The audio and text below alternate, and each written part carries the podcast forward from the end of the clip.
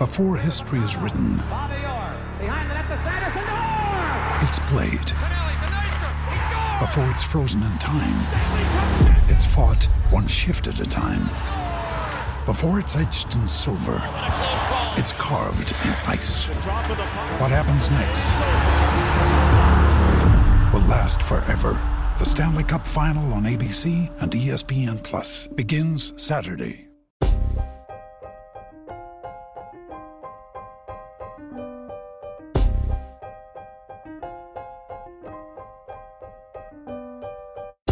Triple Play Fantasies Football Show with D. Mindy, Brass the Damas, Doc, and Johnny Foosball starts now.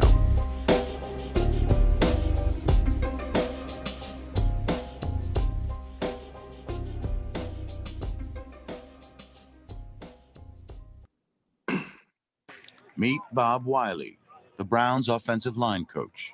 stretch. I'd rather watch a plant grow than stretch. How'd they play football in 1946 when there was no music? How those guys do that? What did they get? That's a good point. They get the Glenn Miller band and so they can have music. They put the Glenn Miller band in the stands and play music. That's a good point. We welcome in a man who knows how to protect the quarterback. He has worked for six colleges, eight NFL teams, and three CFL teams. He is probably the most decorated and famous offensive line coach ever. An amateur majority and his own private plane. The man who compares animals to blocking in the NFL and his ex mother in law. The man who got dates with the prettiest girls in his senior class. We welcome in a guy that doesn't in, that doesn't believe in stretching. HBO star Bob Wylie. Sit up, Bob. what's going on? Guys, how you doing? Thanks for having me. Appreciate you reaching out. Bob, it is a pleasure having you on. I think America now knows how much of a true gem you are from HBO Hard Knocks, and I'm very excited to get into your career. Yeah, it's it's been a it's been a good ride, and and, and I uh, I have such a love and a passion for the game, and I think that uh, you know if you know I used to tell my players, you know, Owen Coots told me one time, he said, "Coach, if you didn't pay me, I'd still play, right? Because he loved the game so much, and it's the same way, you know, in my heart." Uh, you know, I, I never got into game for the money you know, when I first started to coach football, you know, I was coaching Pop Warner football. I coached Pop Warner football, junior high school football, high school football, college football, pro football, both in the National Football League and the Canadian Football League. You know, so I, I've I've no, I've done, I've been to gambit, and I know everybody's problems. But what people don't realize is that all the problems are the same, no matter if you're coaching in Pop Warner or if you're coaching in the National Football League you have the same problems. It's just different bodies. You've got different body types. I mean, the kids come late for practice. They go the wrong way. They give up sacks. They give up pressures. They make mental assignment breakdowns. They do the same thing in the National Football League. It doesn't matter the difference if they're eight or ten or twenty-two to thirty. It doesn't matter. They they make those same mistakes. You know, it's it's how you handle those mistakes that is what counts. You know what I mean? But actually, for the passion and love for the game, my first job that I actually got a paycheck for, when you count up all the hours that I put in trying to make it right, I got 22 cents an hour. Oh yeah, that can was. almost buy you a gumball today. It was not the money that got me into football. And Bob, I want to start way before you were in the NFL because you grew up a native of West Warwick, Rhode Island, where you were a teacher and administrator in your hometown from 1973 to 1980. You played linebacker at the college level, I know, and tight end uh, in Colorado for three years before transferring to Roger Williams College, where you received a bachelor's degree in American Studies. And Bob, you've always had an extroverted personality, which it seems like you got from your father. Your classmate, Jim Lager, I hope I said his name right, even called you a Hellraiser. Lagore, L A G O R, Lagore.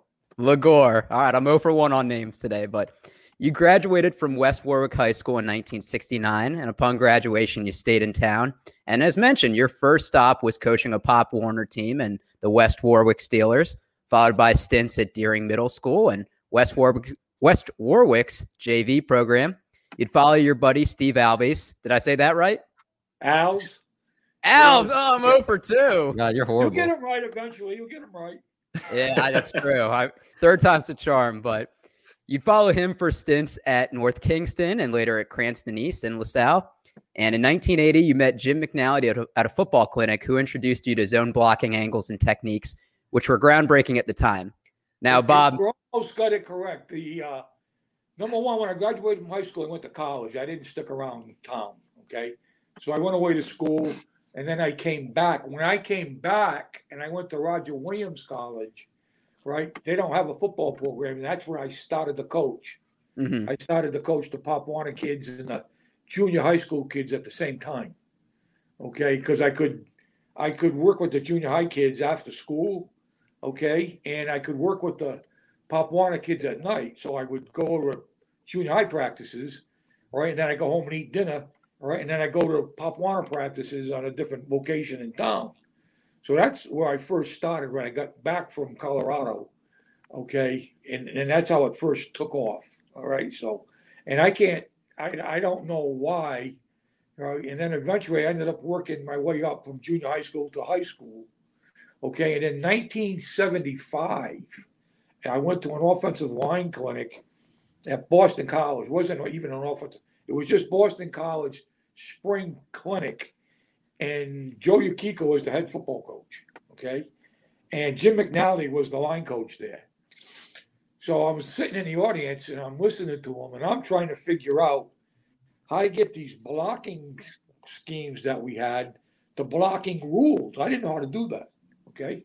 So I was listening to Jimmy and, and uh, I said, that guy's pretty smart. You know, I said, I'm going to talk to him when he gets done. So I went up and I, you know, I said, Coach, can you help me out here? I'm trying to get these plays, these the rules. I don't know how to do that. He says, I can't do it now. He says, but come back later on in the week. Come back on Friday. You know what I mean? I got some free time and I'll sit down with you. I said, okay.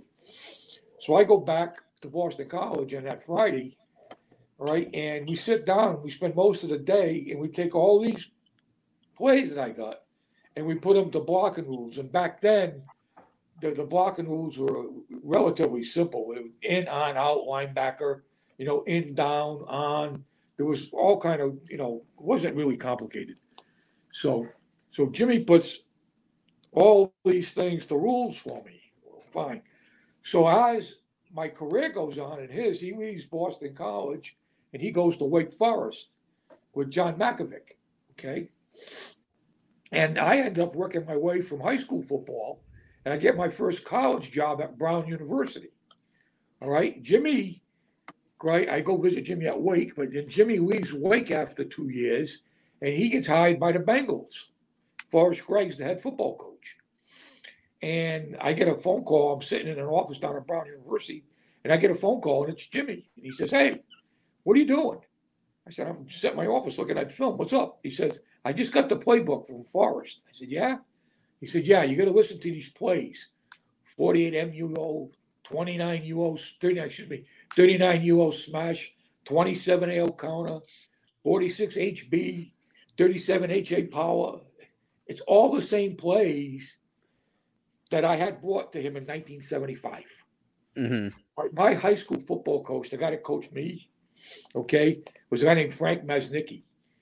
Frank Maznicki played for the Chicago Bears for George Halas, okay, and he was on the 1946 World Championship team for the Chicago Bears. Well, when he got done playing and he got out of the service, he came back to West Warwick High School where he graduated from, and he became the head football coach. And he won a lot of football games. There was one stretch there where you had won 59 games in a row, and that team ended up playing in the Orange Bowl, uh, some bowl high school bowl game down in Florida, from a little small four by six Milltown, West Warwick, Island. Okay, so it was a good football community at the time. Right, so he must have taken the offense that they ran at the Bears and then put it in high school. Okay, Mhm. and use the same terminology, right? That George Harris was using at the time. Well, obviously, Lombardi and the Bears, the Packers and the Bears played each other. I think it's the oldest rivalry in professional. It football, is. Okay, I think they played each other two hundred some odd times. You know, and uh, so we we're running that offense. So, you know, Vince Lombardi probably stole it from George Halas. Okay. So I get the phone call from Jimmy. He says, Hey, you need to get out here. I said, What do you mean? He says, Yeah, come out and visit me for a few days. I want you to tell me everything, okay, that you know about this offense. Okay. So I go out to Cincinnati, right? I sit down with him for a couple of days. And I'm, everything I could think of about the motion shifts, why we did it, you know what I mean? Why we call the the, the way we call the plays, you know what I mean? How it, why it was structured the way it was structured, you know, all anything I knew about it, I tried to tell him. So I'm getting ready to come back to Rhode Island, and he says, "Wait here." I said, "Okay." So I'm waiting there. He comes back about 45 minutes later. He said, "I just talked to Coach Gregg, and I just talked to Coach Brown." He said, "Right, it's okay. You can come to mini camps, and you can come to the training camps." Oh my God, right? That was like a it's like waving a carrot in front of a horse, right? So for the next eight years, okay, I never took a vacation. Any free time I had, I went right to the Bengals. Okay. I just went right, right down to the Bengals and I would help Jimmy, okay, in the training camps and in any mini camps. And I, I would just sit back there and I would and I would view things and right, I'd write things down that I saw and give them to him. You know what I mean? Whatever I could do, okay, I did it. Okay. And eventually I hung around long enough that they gave me a job. Right. So that's if my head football coach had never played for the Chicago Bears, I would probably still be coaching football at Brown University, someplace like that. So, Bob, I got to ask because it seems like that wasn't revolutionary then with this story, but one of your sayings, RTFF, run the freaking football, became very popular. You would frequently use double tight end. Why did you not want to pass the ball? Because we could run it. I, I believe that if you if you can throw the ball as far as you can run it, run the ball. You must hate the NFL today. Then, in high school back then, the passing game wasn't a real significant thing. You ran the ball. Okay? If you threw the ball, you may have thrown it 15 times a game, but you were going to run the football. That's what was going to happen to you. And you were going to run it off tackle. That, that's what you're going to, you know what I mean? So that's what we did. You know, we did it again and again and again and again and again. And the kids got pretty good at running the football. You know, later on, as your career goes on, you you find that you, you need to get chunks of yardage. You know, the NFL is saying you need to run the football. As far as I can see, the NFL is a passing league to get the biggest chunks of yardage, right, when they throw the football. Okay, now you need to run the ball in there. Yes, you do. You got to have some type of running game. You know what I mean? All that, you know, four minute offense, you need to be able to run it. You know, you need to be able to run it in the month of December if you're playing in the northern teams, you know, things like that. But the, the league itself, you're, you're going to win games because you can throw it. Okay. You're going to win games because you can get it. You can get chunks of yardage down the field. You know, you see it over and over and over and over and over again. You know, there are very few teams make their whole living by actually running the football. I mean, I think the Baltimore Ravens do a wonderful job at it. I think the Tennessee Titans do an excellent job at running the football. You know, there's a few teams out there that do that, okay? Right. But most of the group, okay, they're going to try to make a living by throwing it. Does uh, the Canadian Football League only having three downs impact your ability to run the freaking football? Yeah. That's because you're already behind the sticks. That's what makes it even more difficult. I mean, I, I mean, I, you, you got to have some type of philosophy, some type of offensive philosophy. I know the pro teams that I've been with, most of them in the National Football League. uh, Our philosophy is we wanted to live in a world of third and four to six. If we could get in that world, we figured that we could convert enough of those third down uh, plays and that down in distance that we could stay on the field. You know what I mean? Score some score some points. Okay. Uh, unrealistic to live in a world of third and one to two. You're going to get in that world, you know. But how many third and ones do you have in a pro game? You may have three, you know, at an average. Okay, so that doesn't come up a lot, but the third, fourth, or sixth does. Now, how do you get in that world? How do you live in that world? Okay. Well, you don't want to have any minus yardage runs. That's the first thing you got to think about. You know, because sometimes you run the ball on first down, you get two yards, right? Everybody goes, oh, they only got two yards on that play. Yeah, well, yeah, we did. Okay, and if we ran it again and we got two more yards, now it's third and six. But we only made two yards in each play. so we got in the world with third and four to six. If you're in it for two and a half, now you're in a third and five world. Okay. So it's not as difficult. If you don't make anything on first down and you throw some pass and you get four yards on second down, you're in a world of third and four to six. So, and it was okay to punt the football. It was okay to punt the ball. It was okay. right. So if you can live in that world right now, Canada's a little different. Okay because you only got three downs, and the third down you're punting the ball. Okay, so you got to kind of make, you got to get in second and five. You want to get in that second and four to five world, so you got to make four to six yards on first down. Okay, to get in that second and five world up there. Okay, so that's where your difference comes in, and it's a faster game. It's it's like a fast break basketball game is what it is. I love that. The tempo, the speed of the game I mean, it's really fun to coach up there, right? Because it's really a fun game. The field 65 yards wide, right? It's 110 yards long. The end zones are 20 yards deep. You know, one of the toughest things I had trouble getting used to, you got the ball on the 15 yard line going in, and you can throw it 35 yards down the field, going in, right? But the ball's on the 15. You know, you can use the goalpost because they're on the goal line where you can pick defenders with the goalpost. I mean, there's a lot of, you know, some of those crossing routes that you see the guys running in the NFL. You know, some of the nakeds where the tight ends running an over route coming across the field. Well, when we throw the guy the ball, in the NFL, that kid would be out of bounds. In the CFL, he's still running. Okay, that's why they put the 12th guy on the field. You know, there's 12 guys out there because there's so much field to cover if you only played with 11, my God, it'd be crazy. It, you know, be, there'd be so much field to work would be unbelievable. So they put 12 guys on either side. And then one of the other neat things about it was the the defensive line has to line up a yard off the ball. They they don't line up on the line of scrimmage. They're a yard back on every play. Right? Oh, you know, the problem is sometimes when you get on the one yard line going in, you run the ball when you get 18 inches, right? So you got 18 inches to go. No, they move it back to the one yard line. Right? So that, Bob, I'm, uh, I'm curious. You had Jeremy O'Day and Gene Makowski turn them into all stars. You also had Travis Bond turn into an all star. You had Stefen Wisniewski become an all rookie, all because of your offensive line toolage. So my question is, take me right now. Could you turn me into an all star offensive lineman? Well, let me see. You look like you weigh 175 pounds. Oh, 155. uh,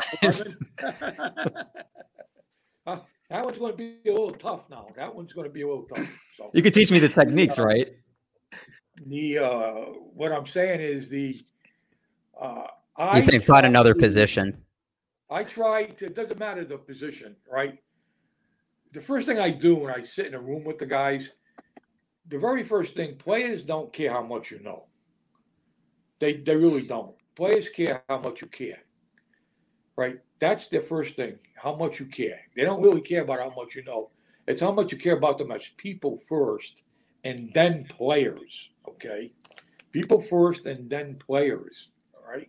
So you have to establish that with them, and you establish it, and it can't be a a, a facade. It can't be fake. It's going to be genuine. Like I get all my players' birthdays, and if they have a birthday and we're in season or they're in the building, okay, then in my meeting room there's going to be a cake with that kid's name and number on it. That's going to happen. Okay, You know what I mean? On on Wednesday afternoons is pizza Wednesdays. I'm going to buy the pizza, pizza Wednesdays. I'm going to buy the pizza for Wednesday afternoons. That's going to happen. Okay. You know, uh, I make sure I get the anniversary dates because they're going to forget to send their wife's flowers on the anniversary. Wife good flowers on the anniversary. You know, I always have a little stockpile of little toys because when they bring their kids into the offices, I make sure I can give the kid a truck or a doll or something. You know what I mean? That you know, so it's not a fake deal. And, and uh, you know, one of the greatest tributes I think they made to me at the Browns when I got hurt. Okay, uh, we we have this thing called it's like a Kris Kringle, a dirty Santa, okay, or bad Santa, or so we decorated every holiday. You know, we decorated the room for Halloween, and we'd have Halloween candy put out. So guys would come in and get a piece of candy and stuff, just like trick or treating. And then we decorated for Thanksgiving. We have all the decorations for Thanksgiving, right? Then we decorated for Christmas. But at Christmas time, we have this gift exchange with the offensive line, and it went on by seniority. Okay, so you buy a gift for X number of dollars. We always set a dollar price that we're going to pay for these gifts. Okay, so you have to spend at least this amount of money, right? You wrap it up and you put it under the tree. Okay, and then they list the seniority of everybody in the room, and I was always the last guy, obviously. Okay. And the first guy up picks a present, opens it up. Okay, that's his present.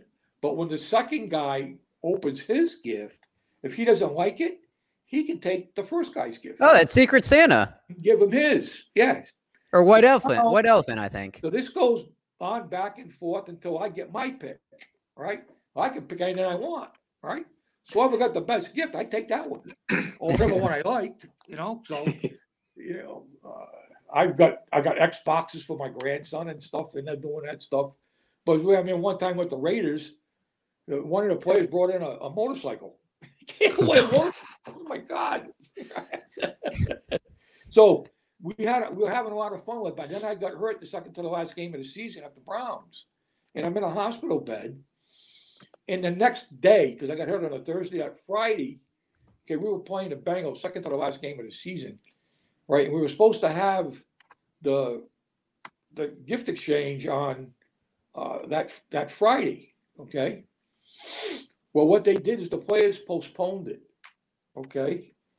They they postponed it to, to the next Friday, okay, and they brought everything from the room into the hospital the decorations, the gifts, right? Everything, right? They brought into the hospital.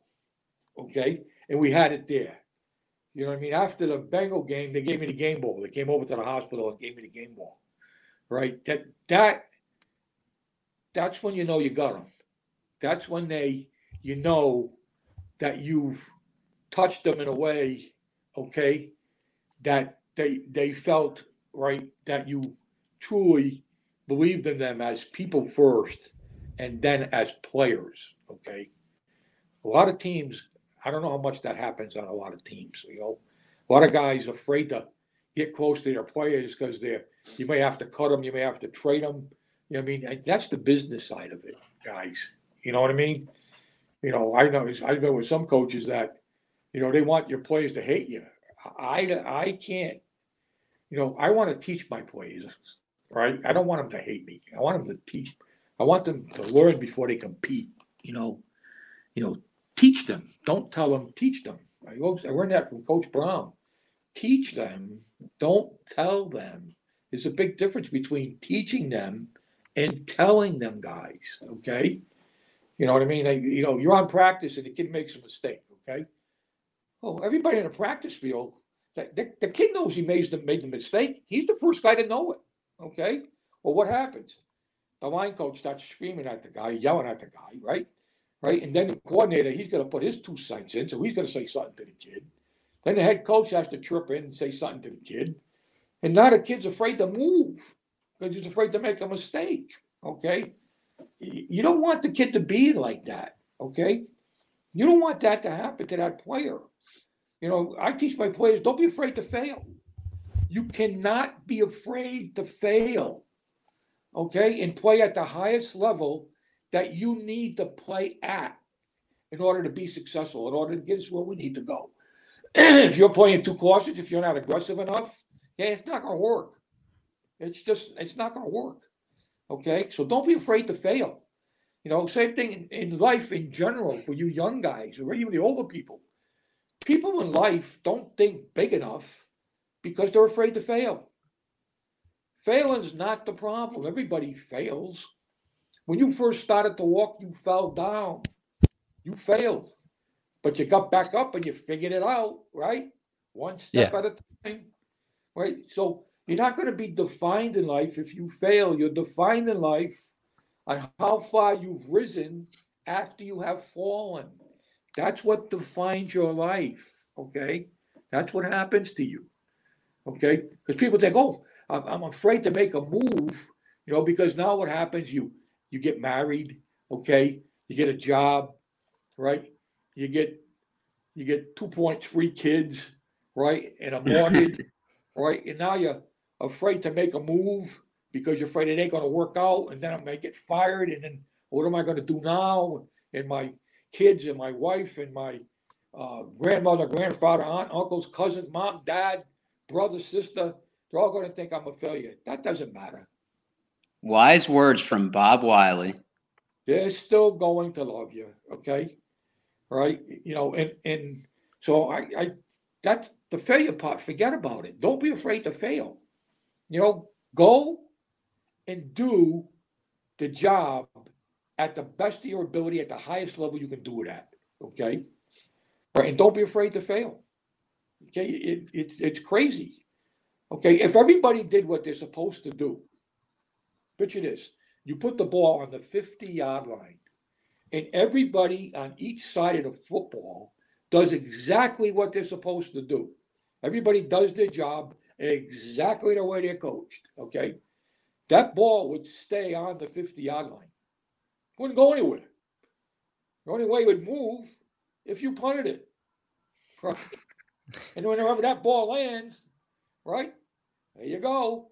Somebody doesn't do their job. Somebody doesn't cover a gap. Somebody goes the wrong way. Somebody lines up wrong. Somebody makes a missed assignment, and the ball starts to move because somebody did the wrong thing.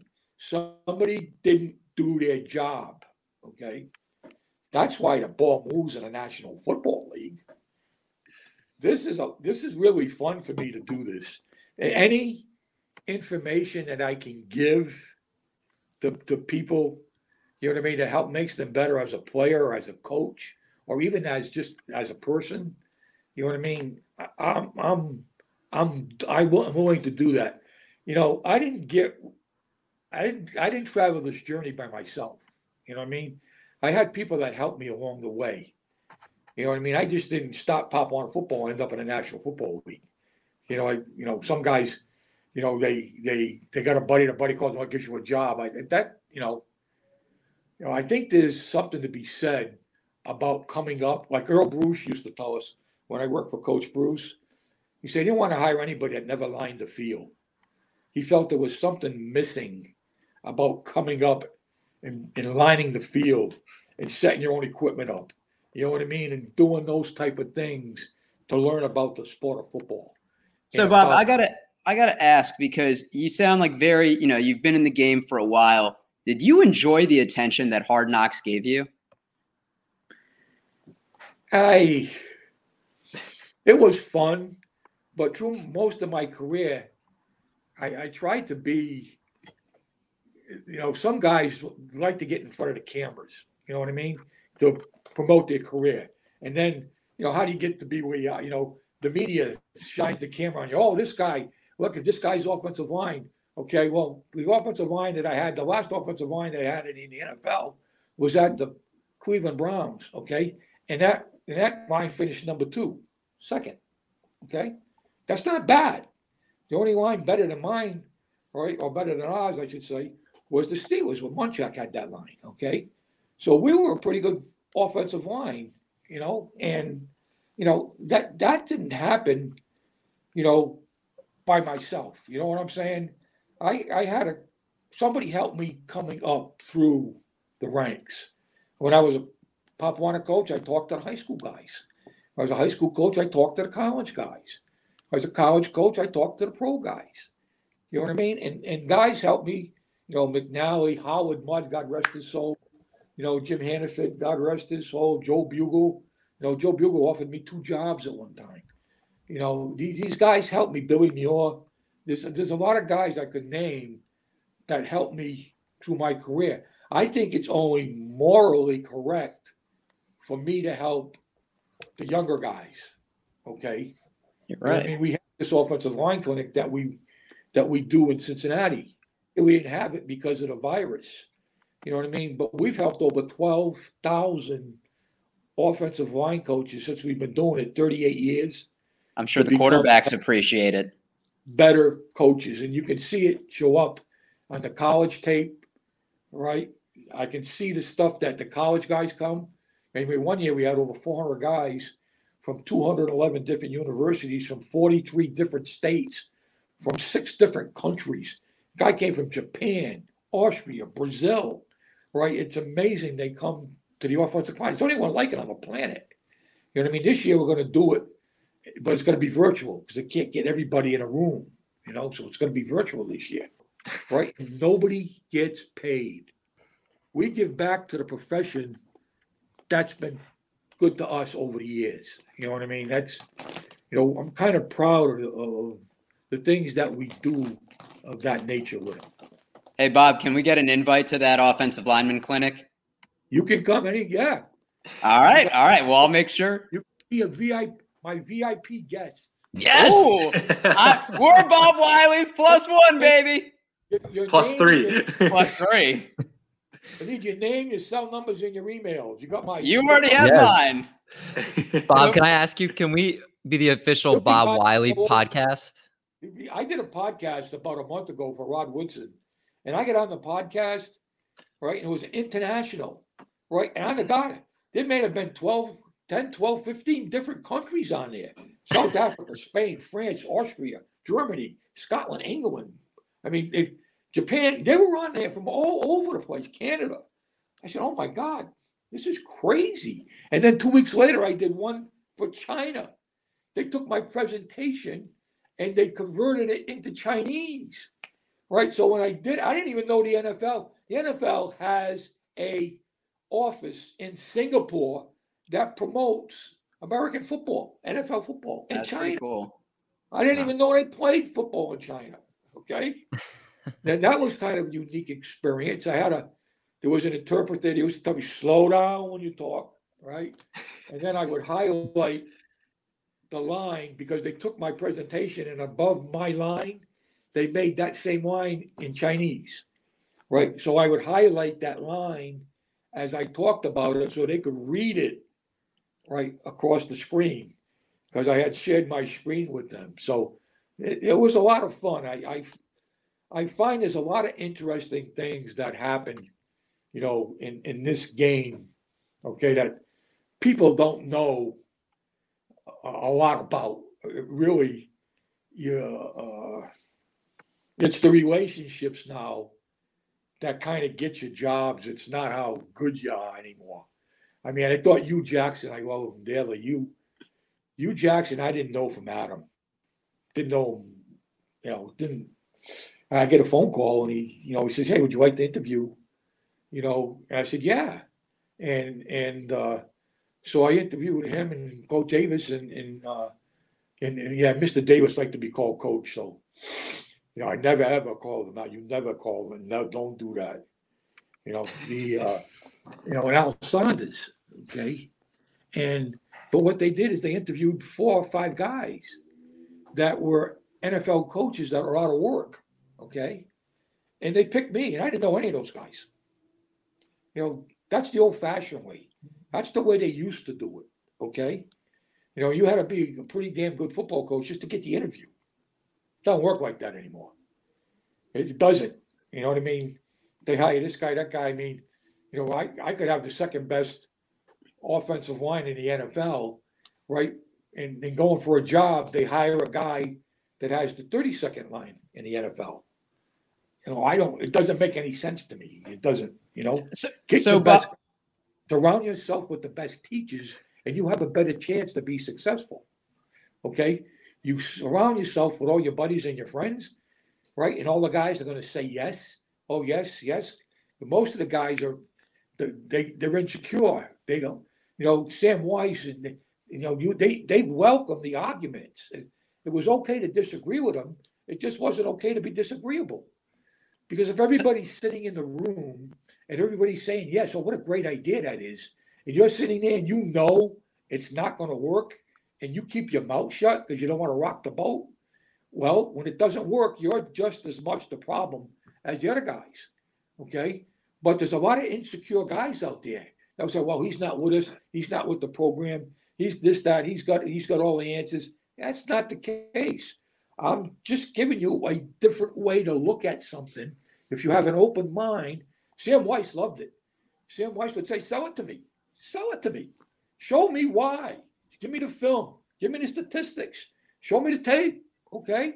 If it fits in, it fits in. If it doesn't fit in, we won't use it.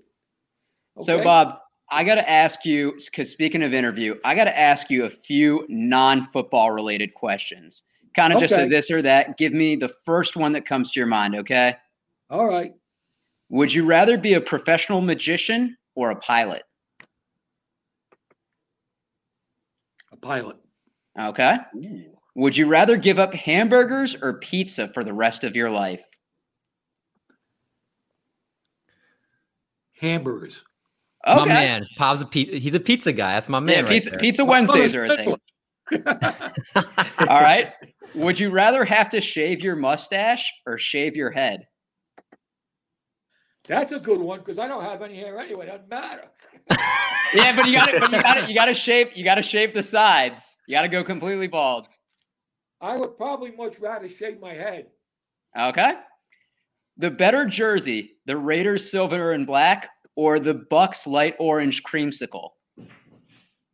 Raiders silver and black. You can't go wrong. There we go. Better win for the U.S. World War One or World War Two? Say that again. What was the better win for the United States? World War One or World War Two? World War Two. Normandy, right? World War Two, I think, was the better win. All right, beat uh beat the Axis powers. I think they had a better chance to be to go global, like if Hitler would have taken Russia, okay, mm-hmm. and then coming to our shores if that happened. You know what I mean? World War One, that wasn't going to happen. All right, no, that's a good answer. I thought you were going to go that way. Would you rather have to stretch every day, or only be able to watch the Hallmark Channel for three months?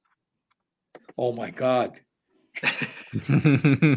They're both pretty torturous, right? Probably watch the Hallmark Channel, right? you don't. Wow, you don't like stretching that much that you'd suffer with the Hallmark Channel. What if those three months you're during football season? Would you still rather watch that than just stretch? Yeah, oh, it's the stretching. I, I mean, we do all this fancy stuff. I mean, it, it, how much difference does it actually make? Think about this, okay? You're 8, 9, 10, 11, 12 years old, okay? You run outside and play all the way up to 14 if you want. You didn't stretch. You went outside and played.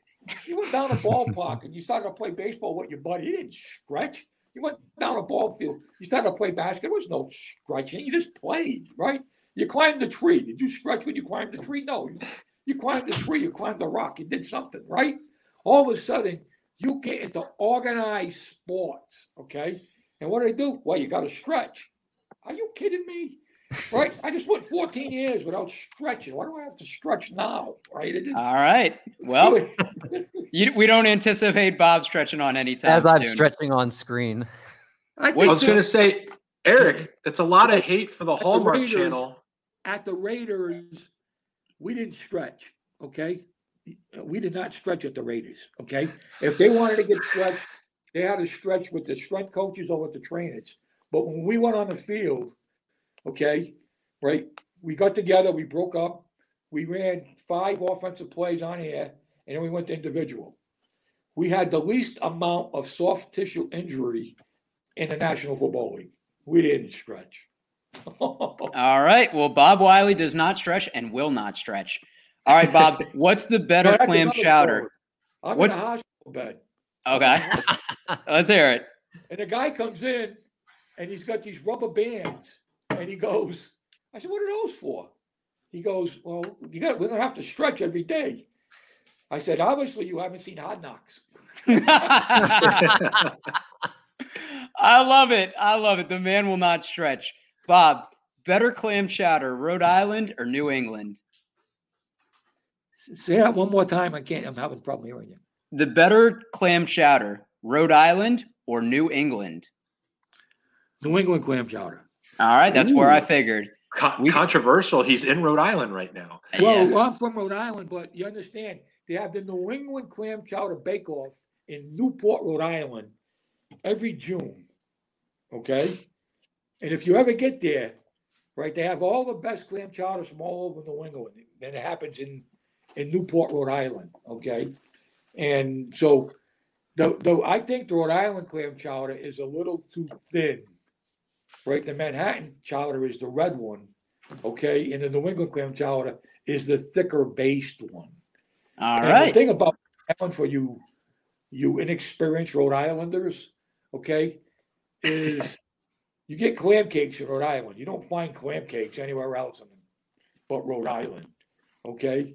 And when you go to, I'm like, I'm in Colorado and say, hey, we have original New England clam chowder, and I sit there and I look at them. No, you don't. All right, Bob, we're going to transition from food. coffee syrup. Where you get coffee syrup? You only get coffee syrup in Rhode Island. You don't get coffee syrup anyplace else. I, I got to tell you, my fiance is actually from South Kingstown, Rhode Island, and I had never had clam cakes or coffee syrup before I met her. So you're 100% right. We, the uh, New York system hot wieners, that's a Rhode Island deal. You have the hot wieners. Right, we used to go in the New York system when I was a kid, and they, they would put like twelve of them on your arm, and the guy would be sweating, and he would be putting the mustard and the onions and the sauce on it, all the way up his arms, and you would thought those are the most best tasting things in the world, right? All right, I want to ask you a football that's not, or a question that's not food related, and, I, and we talked about it on the phone earlier. Would you rather fight 100 duck-sized horses or one horse-sized duck? I go with the horses. All right, what would your strategy be? You just kick them around? Yeah. All right, all right. We got a couple questions left. Imagine you're right, playing. Imagine you're playing football. Would you rather have to try to block James Harrison or run a slant across the middle against Vontaze Burfict? I got a block. I mean, you're that's right. That's right. I mean, You you're saw what coaching the Vontaze did. you're you're coaching the technique, so you could probably stop him. I'd rather, money's I'd on Bob. block. I always, you know, there's a, I go over this thing about learning a new skill. Okay, unconscious competence. Okay, and I ask, you know, I ask my players in the room. I ask when I speak at different clinics. I ask people, all right, about unconscious competence. Matter of fact, here it is right here. I don't know if you can see. it. There we go. Oh yeah, yeah. okay? And then it's the, uh, it's the four stages of learning a new skill. Everybody on the planet learns like that, okay? Nobody on the planet learns any different than this unconscious competence stuff. You'll be surprised how many teachers and coaches don't know how to teach or learn how, how they learn a new skill. It's amazing. I'd speak at these Glazier clinics and there'd be two or three hundred guys in a room. And after first, I'd, I'd ask them that question. I say, how many guys know unconscious competence? And like two guys would raise their hand. And I, and, I would say, don't you guys think you're teaching or you're coaching, right, young people that you should know how to learn a new skill? Wouldn't that be a prerequisite to understand that? It's amazing how many people don't do not understand that. You know what I mean? More wise words from Bob. Bob, this is the last one, and I saved it for last because I think it's the best one. And, and Bob, we're gonna we're gonna do a part two sometime because I know you've got so much more wisdom to tell us. So I, I we will have to to do a part two. Like it's a must. All right. So, who have people said you look like more, Andy Reid or Rob Ryan? It's not Rob Ryan. I know that. Uh, I get more. Matter of fact, I was sitting in the Washington D.C. airport, and a guy come up to me and said, "Can I have your autograph?" Hey, I looked at the guy. Right? He goes, Yeah. He said, Aren't you Andy Reid? I said, No. oh man, I love that story. Stuff.